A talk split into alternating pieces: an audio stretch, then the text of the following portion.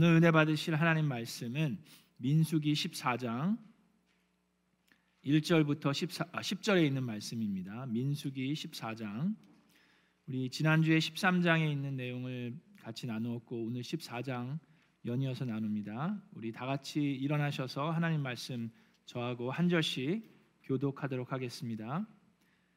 민수기 14장 1절부터 10절에 있는 말씀. 온 회중이 소리 높여 아우성을 쳤다. 백성이 밤새도록 통곡하였다.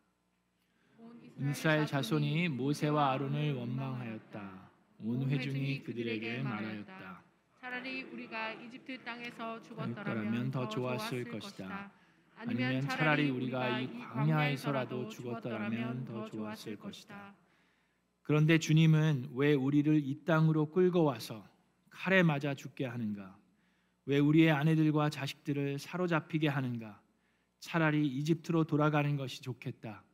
그들은 또 또 서로. 말하였다. 우두머리를 세우자. 그리고 이집트로 돌아가자. 모세와 아론은 이스라엘 자손의 온 회중 앞에서 얼굴을 땅에 대고 엎드렸다. 그러자 그 땅을 탐지하고 돌아온 이들 가운데서 눈의 아들 여호수아와 여분의 아들 갈렙이 슬픔에 겨워 겨워 자신들의 옷을 찢으며 이스라엘 자손 온 회중에게 말하였다. 우리가 탐지하려고 두루 다녀본 그 땅은 매우 좋은 땅입니다. 주님께서 우리를 사랑하신다면 그 땅으로 우리를 인도하실 것입니다. 젖과 꿀이 흐르는 그 땅을 우리에게 주실 것입니다. 다만 여러분은 주님을 거역하지만 마십시오. 여러분은 그 땅 백성을 두려워하지 마십시오. 그들은 우리의 밥입니다. 그들의 방어력은 사라졌습니다. 주님께서 우리와 함께 계시니 그들을 두려워하지 마십시오. 그러나 온 회중은 그들을 돌로 쳐 죽이려고 하였다. 그때 주님의 영광이 회막에서 온 이스라엘 자손에게 나타났다. 아멘. 이것은 하나님의 말씀입니다. 네, 우리 앉으시기 전에 주변에 있는 분과 인사하겠습니다. 네, 하늘 복 많이 받으세요. 반갑습니다. 잘 오셨습니다. 하나님의 미라클이 됩시다.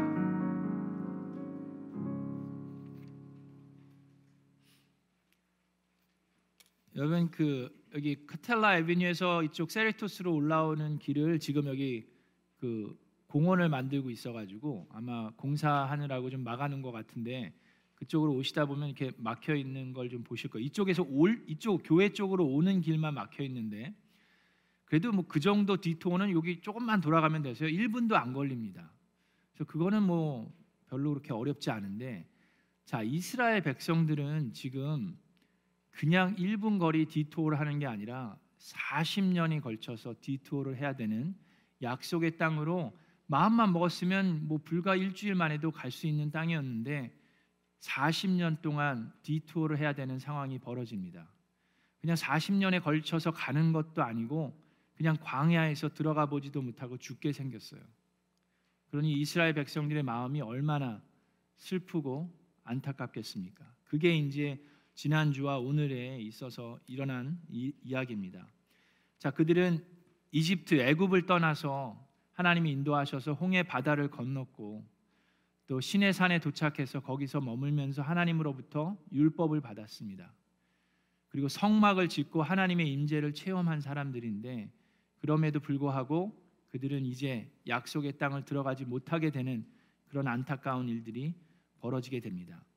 자, 정탐꾼을 그들이 생각을 해내서 보내죠. 그리고 그 땅이 얼마나 하나님이 약속하신 그대로 젖과 꿀이 흐르는 정말 풍성한 열매들이 있는 그런 기름진 땅인지를 그들이 보았습니다. 그런데 우리가 지난주에 배웠지만 하나님의 말씀을 듣고도 믿지 않는 사람들은 눈으로 보고도 여전히 믿지 않는다는 것을 우리는 배우게 됩니다. 이스라엘 백성들이 그런 모습이에요. 눈으로 그 땅이 얼마나 기름졌는지를 봤음에도 불구하고 다른 것들 보기 시작합니다. 그것이 무엇입니까? 그 안에 사는 사람들이 전부 다 거인이 아니에요. 근데 보니까 거인들도 있어요. 우리보다 훨씬 더 강해 보이는 사람들이 있습니다. 그로 인해서 그들은 두려움에 사로잡히고 맙니다. 그래서 열 명이 나쁜 소문을 퍼뜨리니까 온 이스라엘 백성들이 전부 다 두려움에 떨면서 밤새도록 통곡하며 웁니다. 그리고 그 다음 날 이제 얘기를 하는데 여러분 그잘 아시면서 철로 역정이란 책 그 아시죠? 그 읽어보신 분도 계실 텐데 거기 보면 여러 가지의 장면들이 나옵니다. 크리스찬이 이제 그 길을 떠나면서 여러 가지 장면 중에 한 가지 장면이 오늘에 있는 이스라엘 백성들의 모습과 되게 비슷한 부분이 있습니다. 그게 뭐냐면 이 길을 꼭 가야 되는데 저 앞에 사자가 두 마리가 있어요. 으르렁대는 소리를 들으니까 이 사자는 분명히 엄청나게 배고픈 사자고 힘이 센 사자인 걸 느껴요. 그래서 사자가 두 마리가 앞에 있으니까 어떻게 갈 수가 있습니까? 두려워서 갈 수가 없죠. 그래서 두려움 가운데 이걸 어떻게 해야 되나 막 그러고 있는데 앞에서 한 사람이 얘기합니다. 왜 이렇게 용기를 못 내냐? 이 사자는 쇠사슬에 묶여 있다. 그렇기 때문에 가운데로만 가면 안전하게 갈 수 있다라고 얘기를 합니다. 자, 바로 어떻게 보면 이런 상황이에요. 그 사자는 분명히 쇠사슬에 묶여 있어서 이를 해칠 수가 없는데 우리는 그 사자들의 소리를 들으면서 두려워하고 있었던 그 철로 역정의 그 크리스천의 모습이 어떻게 보면 이스라엘의 모습 속에도 그대로 있습니다. 하나님께서는 분명히 이 땅을 주셨어요. 그런데 그들이 본 그 거인을 보면서 그들은 두려워하는데 사실상 성경 말씀에 보면 이스라엘 백성이 가나안 족속을 두려워했던 것보다 가나안 족속이 도리어 이스라엘 백성을 두려워했던 것이 훨씬 더 강합니다. 자, 그걸 어떻게 알 수 있습니까? 여호수아 2장 9절에 나와 있습니다. 가나안을 점령할 때 이제 40년이 지나서 여호수아가 가나안을 점령할 때는 두 명의 정탐꾼만 보내죠.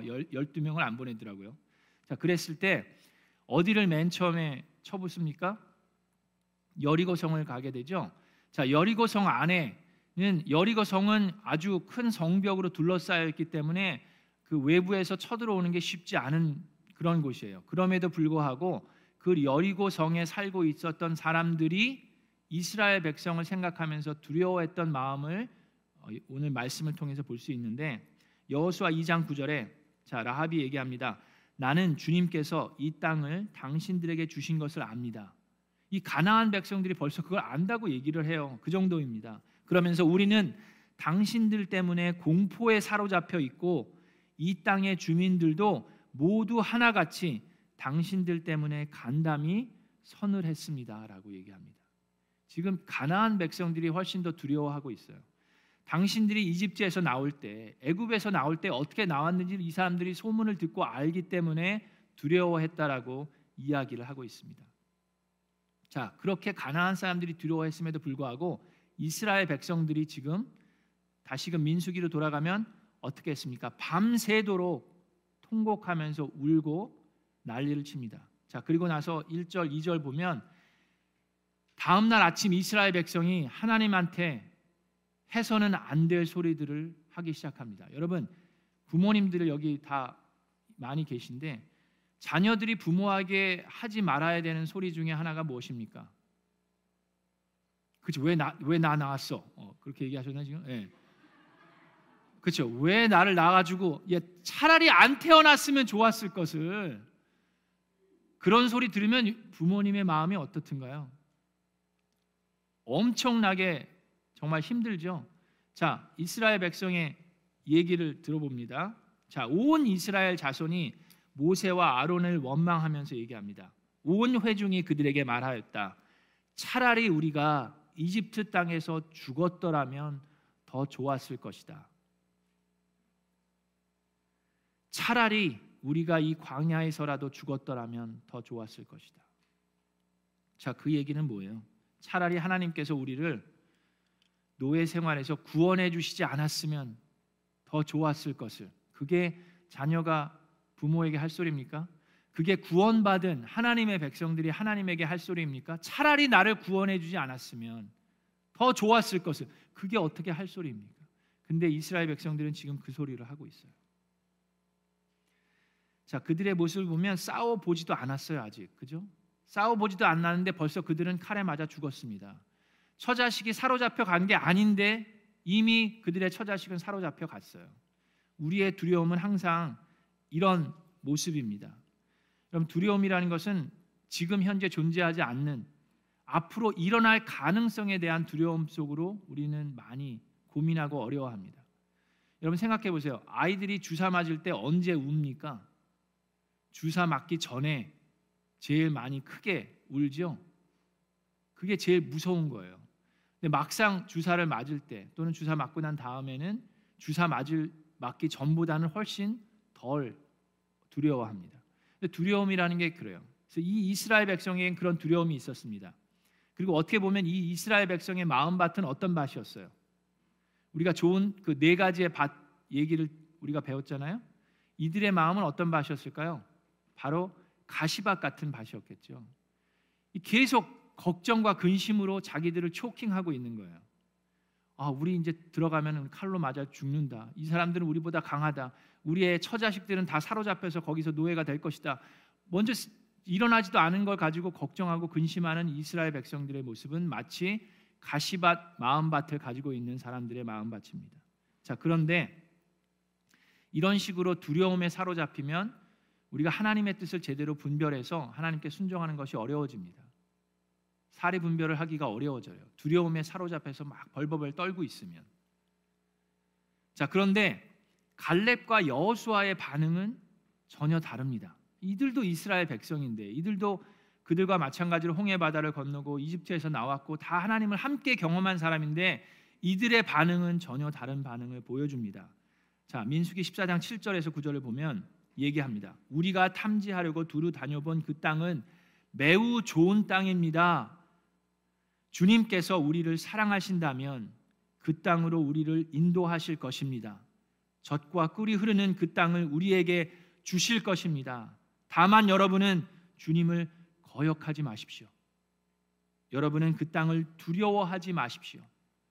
그들은 우리의 밥입니다.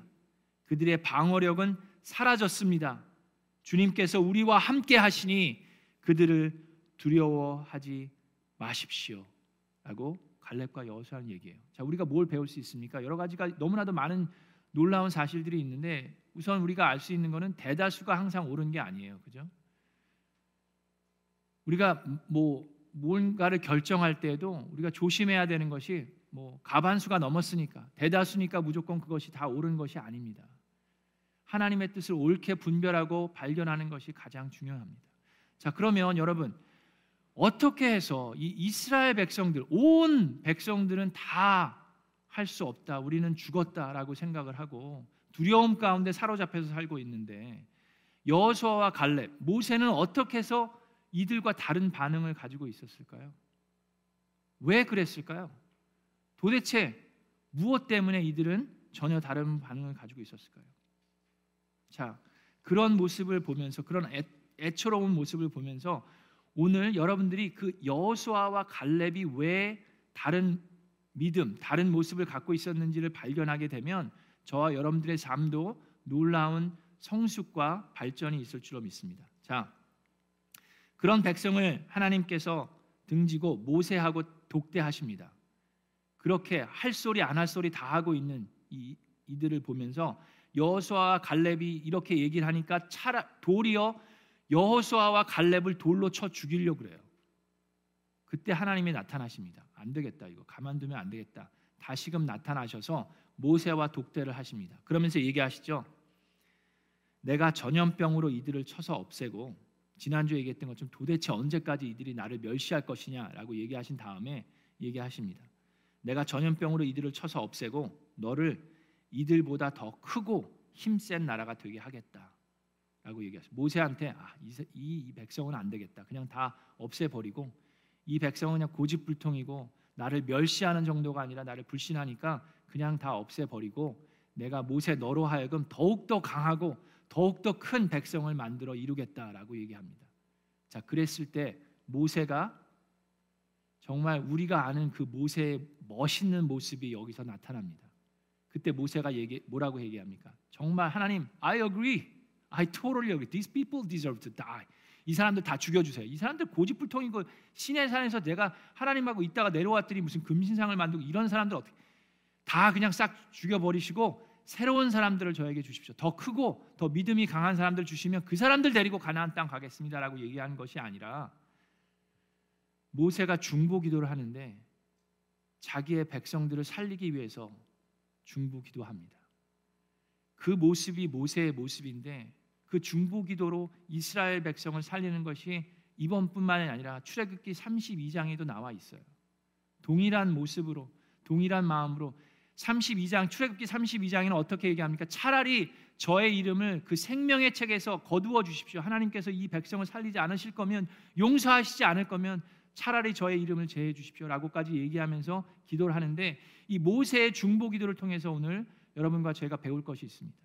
자, 모세가 어떻게 기도합니까? 첫 번째는 그냥 살려 달라고, 그냥 용서해 달라고만 기도하는 것이 아니라 하나님의 입장에서 하나님의 영광을 위해서 기도합니다. 자, 어떻게 기도합니까? 모세가 주님께 말, 말합니다. 하나님, 만약에 이 사람들을 다 그냥 여기서 없애시면 이집트 사람이 들으면 어떻게 합니까? 그리고 이 가나안에 하나님을 모르는 이 죄인들, 이 사람들이 이 소문을 들으면 어떻게 합니까? 그들이 모세가 얘기합니다. 이집트 사람이 이 땅에 사는 사람들에게 말하면 어떻게 합니까? 이 땅에 사는 사람들은 하나님이 우리를 얼굴을 마주하고 보이셨다는 것, 주의 구름이 그들 위에 머물고 구름 기둥, 불 기둥 가운데 계셔서 그들 맨 앞에 걸어가신다는 것을 이미 들었습니다라고 얘기해요. 이들도 알고 있다라는 거. 이들도 소문을 들어서 알아요, 하나님. 그런데 이제 주님께서 이 백성을 한 사람을 처리하듯 단번에 다 죽여버리시면 주님께서 하신 일들을 그 일을 들은 나라들은 하나님께서 자기 백성에게 주기로 맹세한 땅으로 그들을 데리고 갈 능력이 없어서 그래서 하나님께서 광야에서 죽였다라고 말할 것입니다. 하나님, 하나님의 이름이 이들 이 이 페이건들 앞에서 능력이 없는 하나님으로 자비가 없는 하나님으로 용서가 없는 하나님으로 알려지면 어떻게 합니까? 라고 얘기합니다. 저와 여러분들이 중보 기도할 때 저도 그렇고 여러분들도 기도하는 대부분의 시간, 우리 목자 목녀님들이 기도하는 대부분의 시간은 본인들의 기도만을 하는 것이 아니라 목원들을 위해서, VIP를 위해서 중보 기도하시는 줄로 믿습니다. 우리가 중보 기도할 때 명심해야 될 것이 있습니다. 우리가 기도하는 그 대상자들이 착하고 의롭고 좋은 사람이기 때문에 기도하는 게 아닙니다. 도리어 그 반대예요. 그들은 하나님의 은혜가 필요한 사람들이기 때문에 그들은 악하고 죄인이기 때문에 하나님을 멸시하는 사람들이기 때문에 우리는 그들을 대변해서 그들은 하나님께 기도하지 않아요. 그래서 우리가 대변해서 그들을 위해서 기도합니다. 그들에게 하나님이 용서해 달라고, 그들에게 하나님이 자비를 베풀어 달라고. 그런 사람들을 하나님을 멸시하는 사람들을 위해서 우리는 중보하는데 우리가 기도할 때 그냥 무조건 용서해 주세요. 살려 주세요. 제발 살려 목숨만 살려 주세요가 아니라 하나님의 영광을 위해서 하나님의 세우신 교회를 위해서 하나님이 이끄시는 목장을 위해서 기도하는 저와 여러분 되기를 주님의 이름으로 축원합니다. 자, 두 번째 모세의 중보 기도를 통해서 배울 수 있는 것이 무엇입니까? 하나님의 말씀을 붙들고 기도했습니다. 자, 어떻게 기도합니까? 하나님께서 하신 약속을 붙들고 기도했어요. 여러분, 여러분들 자녀들이 어린 아이들일수록 여러분들에게 얘기할 때 여러분들 꼼짝 못하게 하는 방법이 뭡니까? You promised. 그러면 어떻게 돼요? 그럼 꼼짝을 못해 여러분은 꼼짝하나요? 그래서 약속을 함부로 하면 안 됩니다. 그죠? 엄마 뭐 이거 사주기로 했잖아요. 그랬는데 무슨 이거로 사줘? 그러면 엄마가 약속했잖아요. 그러면 우리는 꼼짝을 못 해요. 모세가 하나님께 그렇게 얘기합니다. 기도하는데 자, 주님께서는 이미 말씀하신 대로 주의 권능을 나타내 보이시기 바랍니다. 14장 17절에 나 주는 노하기를 더디하고 사랑이 넘쳐서 죄와 허물을 용서한다라고 말씀하셨지 않습니까? 그 말씀을 붙들고 모세가 얘기해요. 출애굽기 32장에도 말씀, 마찬가지입니다. 아브라함과 이삭과 야곱에게 하신 그 약속의 말씀이 있지 않습니까? 라고 얘기했을 때 하나님께서 그 즉시 용서하십니다. 자, 우리 여러분 알아야 하는 게 있습니다. 하나님의 말씀은 그 자체에 힘이 있습니다. 그래서 여러분 여러분들이 기도하실 때도 여러분들이 여기서 대표 기도하실 때도 그렇고 여러분들이 개인 기도하실 때도 하나님의 말씀을 붙들고 기도하시기 바랍니다. 우리 찬양 때도 마찬가지입니다. 찬양에도 여러 가지 가사들이 있는데 그 가사들 중에도 하나님의 말씀을 가지고 쓴 가사에는 더 놀라운 힘이 있습니다. 큰 은혜들이 있어요. 우리 찬양 인도하시는 분들도 마찬가지죠. 우리가 찬양 인도할 때 우리가 카멘트를 넣죠. 그 카멘트를 넣을 때 우리 이미저 목녀님도 잘하시는 게 뭡니까? 우리 이현재 목자님 잘하시는 게 하나님의 말씀을 가지고 얘기하면 거기에 더 놀라운 큰 힘이 있습니다. 우리가 기도할 때에도 찬양할 때에도 하나님의 말씀을 붙들고 찬양하고 기도하는 저와 여러분 되기를 주님의 이름으로 축원합니다. 자, 그렇게 했더니 이제 하나님께서 얘기를 하시는데 용서를 해 주시는데 용서를 한다고 해서 그냥 다 없었던 것처럼 그냥 하시는 게 아니에요. 그죠? 어떻게 하십니까? 용서를 해 주되 대신에 스무 살 이상의 성인들 하나님의 영광을 보고도 하나님이 이집트 광야에서 보여준 이적을 보고도 열 번이나 하나님을 시험한 사람 여기서 열 번은 그냥 완벽한 숫자이기 때문에 계속해서 하나님을 시험했다라는 걸 얘기를 해요. 계속해서 나를 테스트하는 나를 멸시하고 불신하는 이 사람들은 내 말에 순종하지 않은 사람들은 그 땅을 못 볼 것이다라고 얘기하십니다. 그러시면서 광야에서 시체가 되어 뒹굴 것이다라고 얘기하시면서 40년 동안 너희의 죄의 짐을 져야 한다. 그제서야 너희는 내가 너희를 싫어하면 너희가 어떻게 되는지를 알게 될 것이다. You will suffer for your sins and know what it is like to have me against you. 여러분, 하나님이 우리의 적이 되는 걸 안다는 것은 얼마나 두려운 일입니까? 자, 그 얘기를 하나님께서 모세에게 하셨어요. 그래서 모세가 그 얘기를 가지고 이스라엘 백성에게 가서 그대로 이야기합니다. 그랬더니 그랬더니 세상에 놀라운 일이 벌어집니다. 그랬더니 이 이스라엘 백성이요 또 하루 종일 슬퍼하더니 그 다음 날 아침에 일찍 일어나서 놀라운 일을 하는데 어떤 일을 하냐면요. 자, 이들이 그렇게 두려워했던 14장 39절 40절에 모세가 주님께서 하신 말씀을 온 이스라엘 자손에게 일러주니 백성들은 매우 슬퍼하였다. 슬퍼할 만하죠. 다음 날 그들은 일찍 일어나 산 꼭대기로 올라가면서 외쳤다. 주님께서 말씀하신 그곳으로 올라가자. 우리가 잘못했다.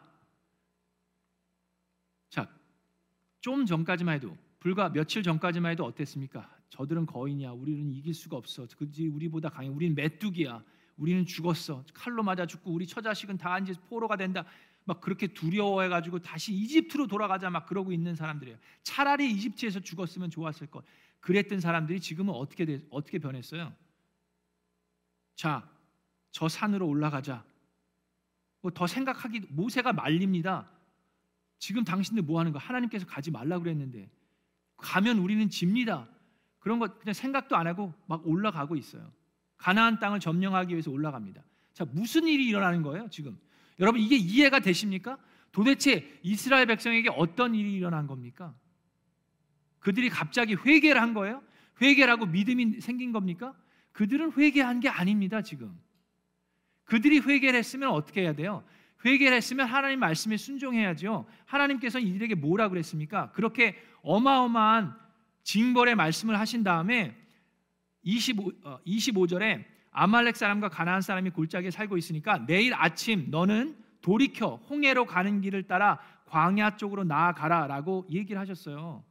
차라리 광야 저쪽으로 가라 그랬는데 이들은 다시금 또 불순종합니다. 아예 듣지도 않고 하나님이 가지 말라니까 가는 거예요. 가랄 때는 안 가더니 가지 말라니까 가는 거예요, 지금. 그들은 회개한 게 아닙니다. 우리가 잘못했다라고 얘기하지만 그들은 지금도 고집을 부리고 있는 거예요. 근데 변화된 건 뭡니까? 그들이 변한 것은요. 그들의 두려움의 대상이 바뀐 겁니다. 그렇죠? 그들의 두려움의 대상은 누구였어요? 거기에 있는 거인들이었어요. 근데 지금은 뭐가 두렵습니까? 하나님이 두렵습니까? 하나님이 내리신 징벌이 두렵습니까? 자, 그들은 지금 두려움에 떨고 있어요. 우린 다 죽었구나 이제. 이 하나님이 우리를 He's gonna have know what it is like to have Him against us. 그 하나님이 우리의 적이 되신다. 우리 이제 끝났다. 우리가 잘못했다. 빨리 가서 저 저기 저기서 좀 쳐들어가자. 두려움의 대상이 바뀌었어요. 여러분 우리가 제가 올해 첫 주에 두려움에 대해서 얘기했죠. 설교했던 거 기억나십니까? 두려워하지 맙시다라고 제가 그 설교했던 거 두려워 말라 기억나세요? 안 나죠? 네, 안 나시죠? 괜찮아요, 괜찮아요. 네. 자, 그때 우리가 무엇을 배웠습니까? 두려움에 이렇게 얘기하면 기억이 나실 거예요. 두려움의 반대말이 뭐라 그랬습니까? 두려움의 반대말은 용기가 아니라 아, 그렇죠. 용기가 아니라 믿음이다라고 얘기했어요. 그죠? 지금 두려움의 반대는 용기가 아니라 믿음이라고 그랬습니다. 자, 그러면 우리가 생각해 봐야 됩니다. 이 이스라엘 지금 백성들과 여호수아 갈렙, 모세는 뭐가 다른 겁니까? 자, 이들은 하나님을 믿고 그럼 이스라엘 백성은 하나님을 안 믿는 겁니까?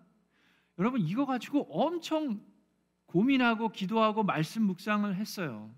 이, 게 답이 안 나오는 거예요. 도대체 이스라엘 백성 이 사람들 다 여호수아 갈렙 모세도 그렇고 이스라엘, 이스라엘 백성들도 그렇고 다 하나님을 체험했거든요. 그렇잖아요. 하나님을 봤어요. 하나님의 그 임재하심을 받고 불기둥, 뭐 구름 기둥도 받고 하나님을 다 경험. 열 가지 재앙을 이들은 안 봤나요? 그들도 봤어요. 그죠? 홍해 바다를 여호수아 갈렙만 건넜나요? 다 건넜어요. 시내산에서 그 모세가 가지고 온 십계명을 이들만 받아 다 봤어요. 하나님을 분명히 봤는데 그럼 뭔가 뭐가 다릅니까?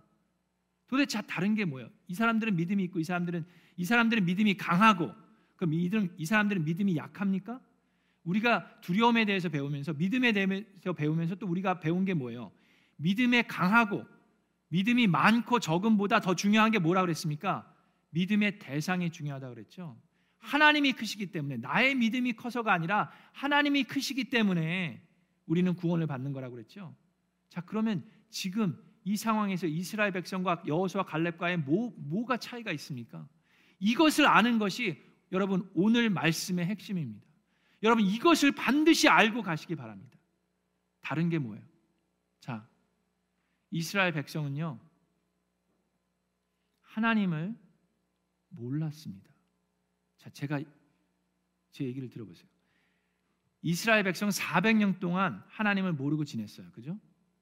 노예 생활을 400년 동안 했던 사람들이에요.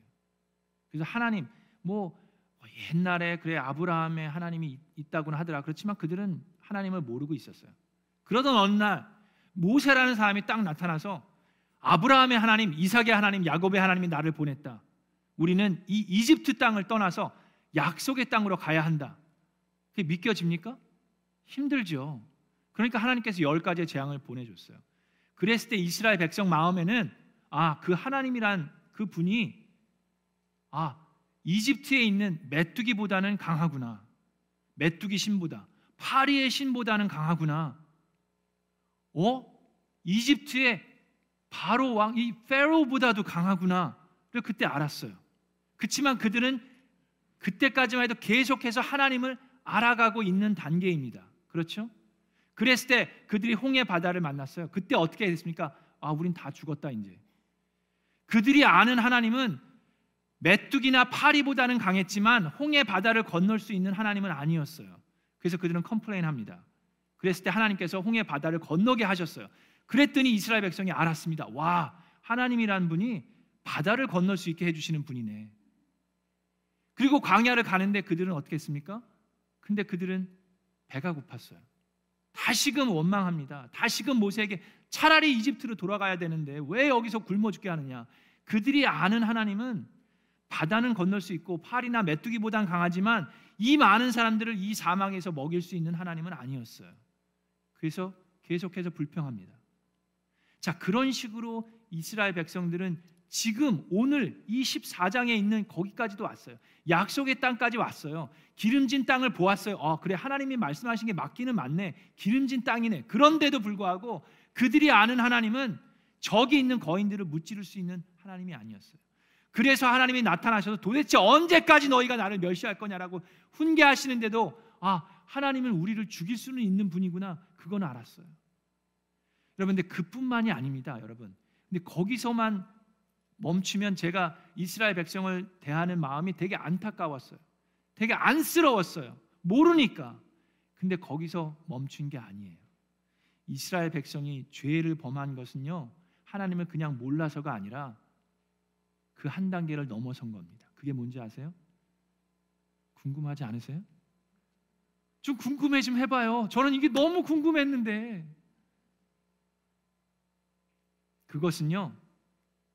그냥 하나님을 몰라서 알아가는 단계가 아니라 그들이 가지고 있는 경험과 그들의 생각으로 인해서 그들은 그들의 하나님을 만들어가고 있었습니다. 그게 바로 신의 산에서 이스라엘 백성이 한 거예요.